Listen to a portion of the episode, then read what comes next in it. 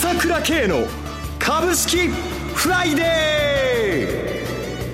ーこの番組はアセットマネジメント朝倉の提供でお送りします。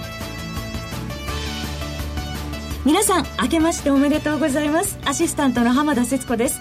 朝倉慶の株式フライデー。パーソナリティはアセットマネジメント朝倉代表取締役で経済アナリストの朝倉慶さんです。朝倉さん今年もよろしくお願いします。あ皆さん明けましておめでとうございます今年も一つよろしくお願いします。そして毎月第一金曜日はアセットマネジメント朝倉、長谷川慎一さんにもお越しいただいてお送りします。長谷川さん、明けましておめでとうございます。はい、明けましておめでとうございます。今年もよろしくお願いいたします。よろしくお願いします。さて、朝倉さん、今年は大発会から上昇ですね。すごいですね。はい。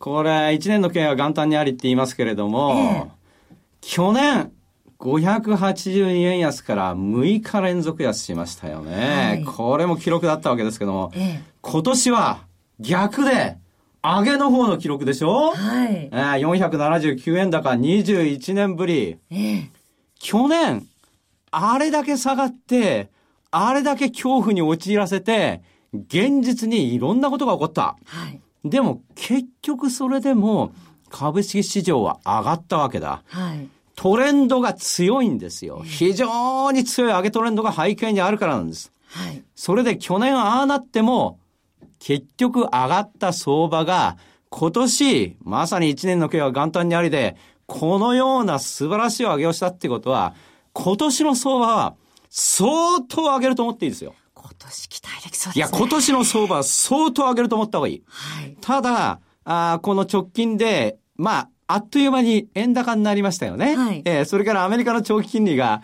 2.3%まで下がりましたよね。はい、2.6%だったんだからね、12月は。から円相場も年初118円60銭までいったのが、あっという間に、まあ、115円の20銭ぐらいまで行きましたよね。はい、この変動、これは今年も、ど、ものすごくあるよということと、もう一つ、この金利と、あの、為替と、株を見ると、株が一番強いね。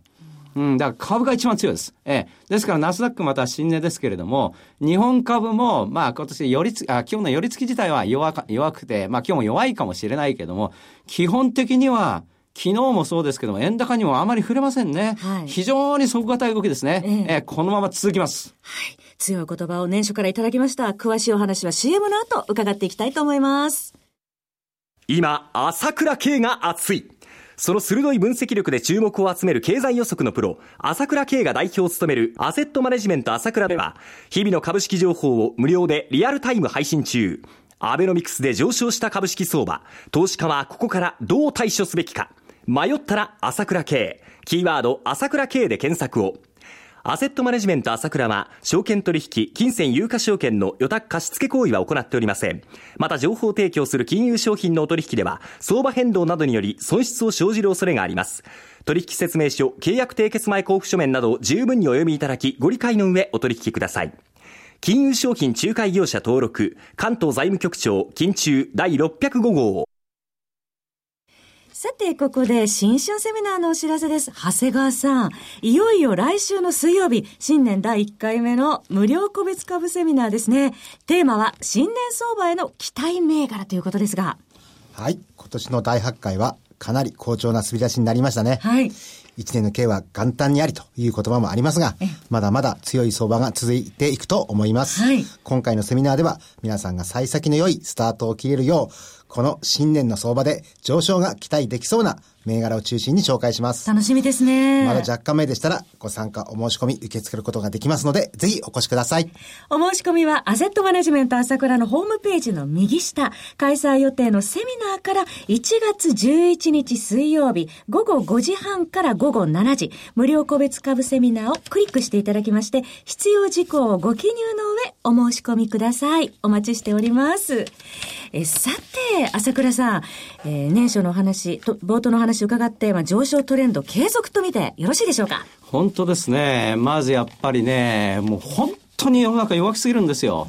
特に知識人、専門家、はいまあ、確かに今年は上がりますよって言ってるけども、ええ、下がるかもしれません。必ずそれがついちゃってるんだけれども、まあ確かにね、まあそれが心に響くんですよ、投資家。何が起こるか分かんないじゃないですか。それはその通りなんだけども、はい、昨年考えてくださいよ。一番のリスク要因は何だったかって。ブレグジットでしょ？はい。からトランプさんが当選したらどうなっちゃうんだか、なことを言ってて、両方起きたわけよ、それが。はい、これからも何が起こるか分かんないんだけど、結局相場が上昇したんだと。この事実が大きいんです。えリスク要因がそのまま起きてもそうなんだということなんですね。はい、で、具体的に私は今年相当上がると思ってますけれども、はい、それはまあ大発会上がったってことは一つですけれども、それだけじゃなくて、はい、まず物の値段を決めるっていうのは、ああじゃない、こうじゃない、PR とか業績とか言うけど、それもいいんだけども、はい、それだけじゃなくて、まず一番大事なことは需給関係なんですよ。その需給関係についていかがですか？そうなんですよ。結局買う人が多ければ上がるわけなんだけども、はい結局昨年ですね、外国人は後半になって買ってきたものの、一番売ったのは外国人で3兆6千億売ってるわけだ。はい、これは個人投資家は3兆円弱売ってるわけでしょ、えー、で、一方買ったのは、日銀がまあ4兆円ぐらい買い、えー、それから 企業のあの自社株買いですね、はい、5兆2千億買ってるわけですよ。えー、で、今年なんだけれども、ゴールドマンサックスの試算によると、結局企業どんどん儲かっちゃってるじゃないですか。はい、金の逃げ場がないっていうところあるわけよ。で、7兆8000億買うって言ってるんですよ。ゴールドマンサックの試算ですとね。はい、ええ。から、日銀は8月から後半からピッチを上げたけども、結局今年は6兆円買うわけだ、このままいけば。ええ。っていうことはですよ、はい、これだけで13兆から10兆 14, 14兆の買い余力というのがあって、この買ったものは市場に出ないの。そのままどんどん吸い上げていく形になるわけですよ。はい、これがものすごく大きいわけです。外国人はいかがでしょう？外国人だって買いパターンになってるじゃないですか。えー、そしたら誰が売ってくるって、個人だって売り物なくなっちゃってきてますよ。売り手不在ですね。そうでしょ、うこれだけの買い手がいるわけだから、まず需給関係が凄まじいので、まず下がる要因っていうのは少ないと思います。それで、確かに去年のね、1月、それから一昨年の8月、ものすごく下げたってことが投資家の頭の中にあるけれども、はい。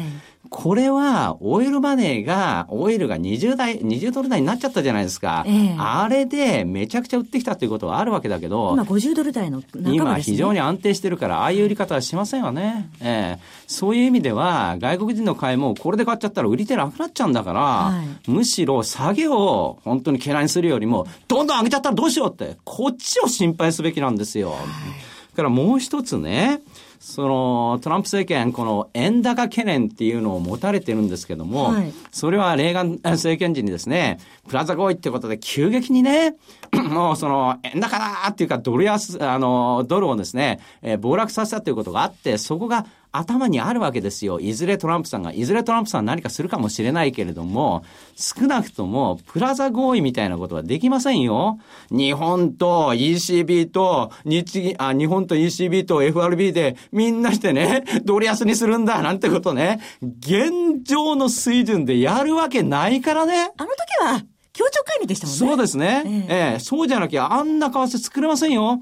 これが150円までいったってんだったら話は変わるかもしれないけれども、はい、現状でそんなこと起こり得ないって、そういうことばっかり心配しすぎちゃってんですよ。で、トランプさんは減税やるって言ってるし、それから公共投資もやるって言って、それも議会がやってみるまでわかんない、どうなるかわかんないからね、なんて言ってるんだけども、少なくとも、やること間違いないんだから、その程度の差でしょ。法人税が15%になるって言ってるのが、まあ、それはね、20%ぐらいかもしれないけれども、はい、そういう方向なんだから、全くそういう意味ではね、弱気になる必要はないんですよ。上に行くリスクを考えるべきでしょ？もう需給から見ても他の環境から見ても下げることはないというまあ、確かに関税の問題がありますので、関税に手をつけると厄介ですけれども、はい、そこまでは全く大丈夫ですね。はい。それでは CM です。株式投資に答えがある。株高だからといって必ず設けられる保証はない。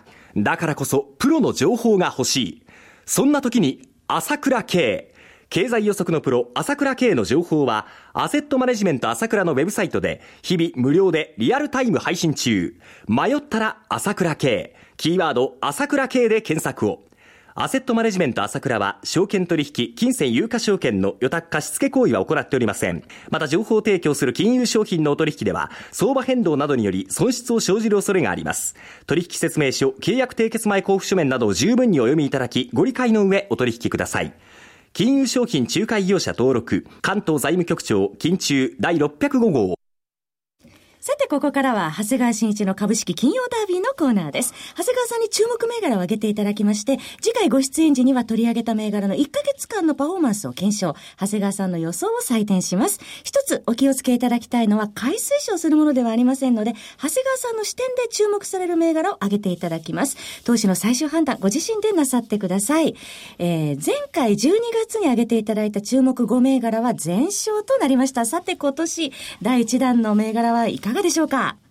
はい、えー、昨年のですね、訪日外国人の数は2400万人前後に達したと思ってます。はい。えー、まあ、日本の品質はですね、いろんなもので認められていると思うんですけど、代表的なもので化粧品が挙げられると思います。はい。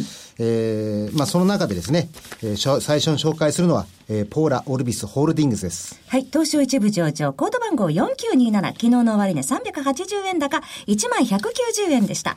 今月1日、日本で初となるシワを改善する医薬部外品、リンクルショットメディカルセラムを発売し話題を呼んでいます。はい。50mg で1万5000円と高額ですが、シワでしたら女性だけでなく男性も興味を持つ方もいるんではないでしょうか。気になりますね。次の銘柄いかがでしょう？はい、えー、IB 化粧品です。はい、ジャスタック上場コード番号4918昨日の終値150円安8630円でした。昨年9月に発売された乾燥による小じわを目立たなくする浸透美活美活薬、えー、レッドパワーセラムが絶好調です。はい。30ml で2万円と、こちらも高額ですが、生産が追いつかないとかで、こちらも絶好調です。はい、人気集めてます。はい、続いての銘柄は？はい、えー、訪日客が増えるに従い、今後注目されるのが翻訳事業。自動翻自動翻訳サービスを手掛けているロゼッタに注目です。マザーズ上場6182です。えー、昨日の終値168円高2272円でした。はい、えー、次にご紹介するのはキャピタルアセットプランニングです。はい、えー、ジャスタック上場コード番号3965、えー、15円高4800等円で昨日引けてます。はいこちらは生命保険の販売支援システムとコンサルをしています。最近 au とかですね、あの、氷の緑とか、あの、かなり生命保険を取り扱う会社が増えてます。はい。はい。えー、こちらは、あの、10月に上場したばっかりの会社ですけれども、えー、上値追いの動きに期待しています。はい。えー、以上4銘柄を挙げていただきました。えー、ただですね、繰り返しになりますが、取り上げていただいた銘柄、いずれも長谷川さんの視点で注目する銘柄です。回数賞するものではありません。投資の最終判断はご自身で行っててください。そろそろ番組も終わりのお時間となりました。パーソナリティはアセットマネジメント朝倉代表取締役、経済アナリストの朝倉圭さん、そして長谷川慎一さんでした。お二方ともありがとうございました。はい、ありがとうございました。私、朝倉慶が代表を務めます、アセットマネジメント朝倉では、SBI 証券、楽天証券、証券ジャパンへの口座開設業務を行っています。私どもホームページから、両証券会社の口座を作っていただきますと、週2回、無料で銘柄情報をお届けするサービスがあります。ぜひご利用ください。それでは今日は週末金曜日、頑張っていきましょうこの番組は、アセットマネジメント朝倉の提供でお送りしました。最終的な投資判断は、皆様ご自身でなさってください。